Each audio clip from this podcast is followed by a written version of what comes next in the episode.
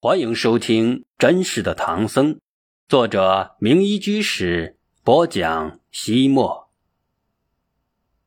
降服婆罗门外道，挑战小乘佛法。法战狮子光为玄奘在印度的一系列变难拉开了序幕。就在玄奘结束讲座，准备告别那兰陀寺与恩师戒贤大师回国之时，又一个突发事件让他不得不再次推迟东归的日程。这件事的由来，还得从中印度戒日王说起。戒日王是印度一位色彩斑斓的历史人物，是著名的贤王。戒日王原先信奉印度教，后来笃信大乘佛教，修建了很多的佛塔寺院，并供养佛教僧众，鼓励各教派进行宗教学术交流。玄奘在印度游学期间，正是戒日王最鼎盛时期。他在那兰陀寺的旁边建造了一座十丈多高的全铜佛塔，引起了全印度的关注。公元六百四十年，戒日王在征讨公寓陀国时，路过乌突国，那里的僧人都信奉小乘佛教，觉得大乘佛教华而不实，于是就对戒日王说。我们不派佛教才是真正的代表。所谓大乘佛教华而不实，非佛所说。听说您在那兰陀寺旁边建造了一座美轮美奂的铜塔，为什么不也给那些外道寺建一座呢？戒日王自然不高兴，责问他们为什么这样说。他们回答：那兰陀寺宣扬的所谓佛法，不过是空花外道。与那些外道没什么两样。为了佐证自己的观点，他们献给戒日王一本专门抨击大乘学说的《破大乘论》，并对戒日王说：“这是我宗高僧般若居多所造的论著，岂有大乘僧人能破斥？”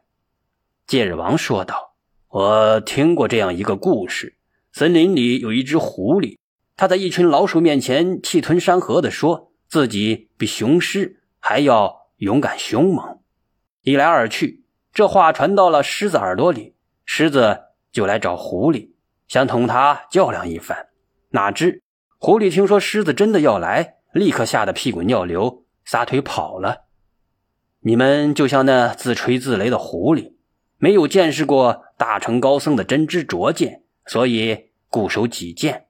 我真的了解了大乘佛法的精髓，恐怕早就。改换门庭了，那些小乘法师自然不服，希望两大宗派的高僧面对面的辩论对决，以定是非。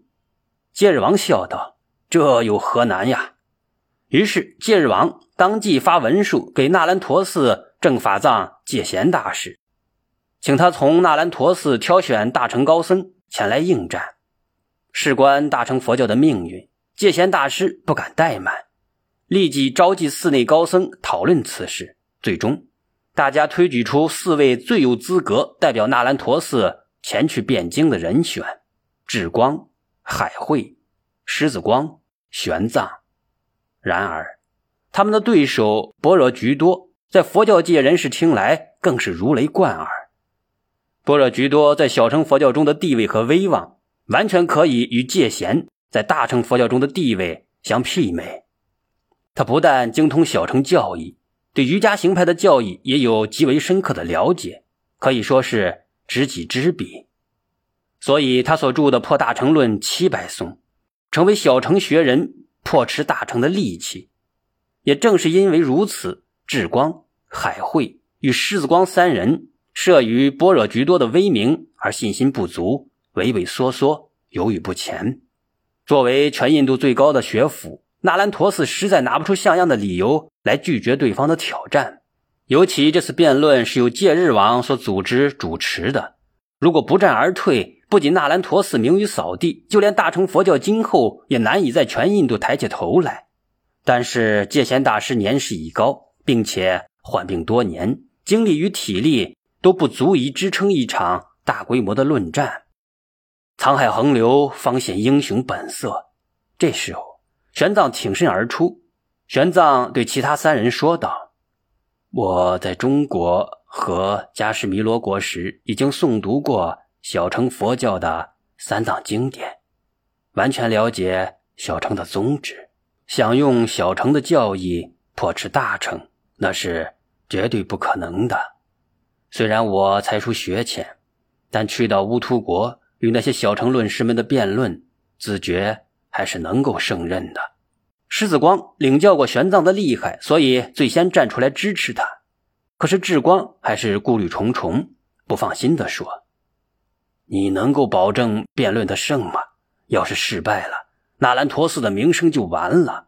我们不得不慎重考虑啊。”玄奘说道：“各位不必为此烦忧，我是从大唐来的学生，万一输了，也是我个人的事，与各位。”以及纳兰陀寺的名望无关。就在他们四人厉兵秣马准备出征之时，戒日王又派人送来了第二封信。由于对于攻玉陀国的战争还没有结束，他不能脱身回到乌突国，所以请玄奘他们暂缓启程。福不双至，祸不单行。就在玄奘一行待命出发之时，又有人在纳兰陀寺的山门前摆起了擂台。一位顺势外道。古印度婆罗门教的支派主张随顺世俗，倡导唯物论之快乐主义。婆罗门专程来向那兰陀寺挑战，他写了四十条论点，悬在寺院门口，声称如果有人能够驳倒其中的一个观点，他愿意将自己的脑袋输给对方。当然，不能战而胜之的人也必须以头谢罪。同时。根据印度辩论的规矩，若是纳兰陀寺的代表输了，必须改换门庭。这个顺势外道很擅长诡辩，而且像印度许许多多狂热的宗教人士一样，勇于为信仰献身，不惜以项上人头做赌注，在辩论之中随时准备为真理而牺牲。应该说，正是这种大无畏的精神，促进了古代印度学术水平的提高。面对顺势外道的公开叫板。过了好几天，纳兰陀寺也没有一个人站出来应战。至此，不得不说，这是纳兰陀寺经院式的学风所带来的弊端。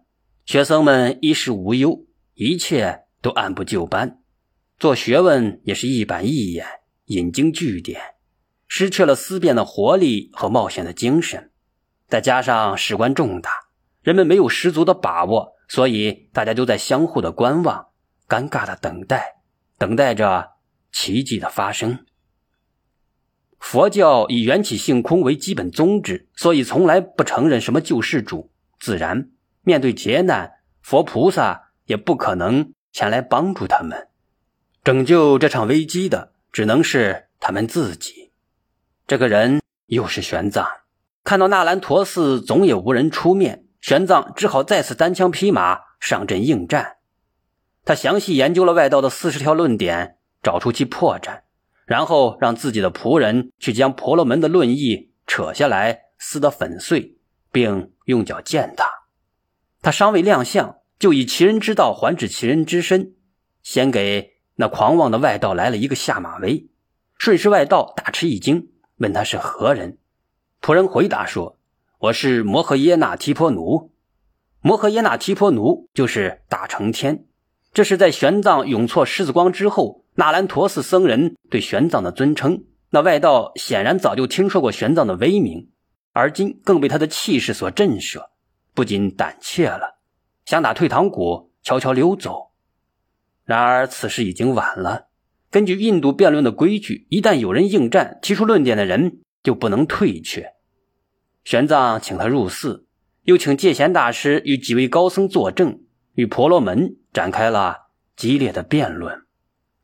顺势外道在认识论上主张感觉论，在实践生活上主张快乐论。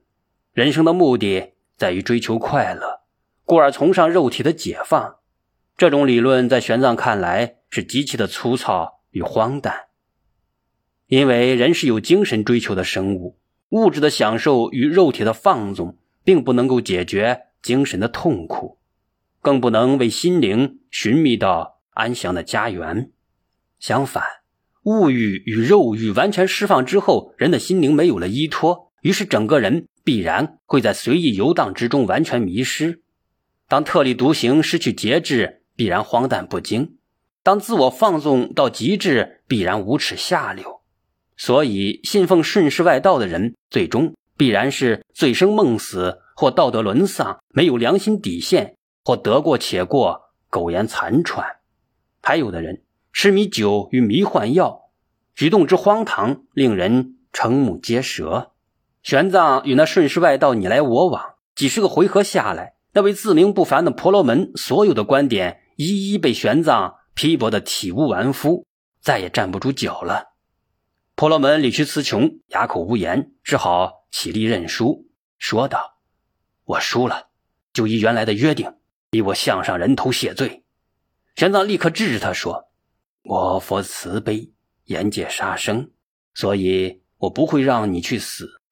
不过，从现在起，你要留在那兰陀寺，做我的侍从。”顺势外道捡回了一条命，自然喜不自胜。他十分感激玄奘的宽宏大量，死心塌地的追随在了他的身旁。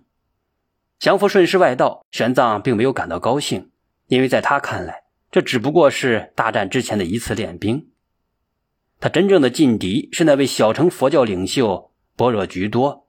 他知道不久将有乌突国之行，于是便将般若菊多所著的《破大乘论》七百颂找来研究。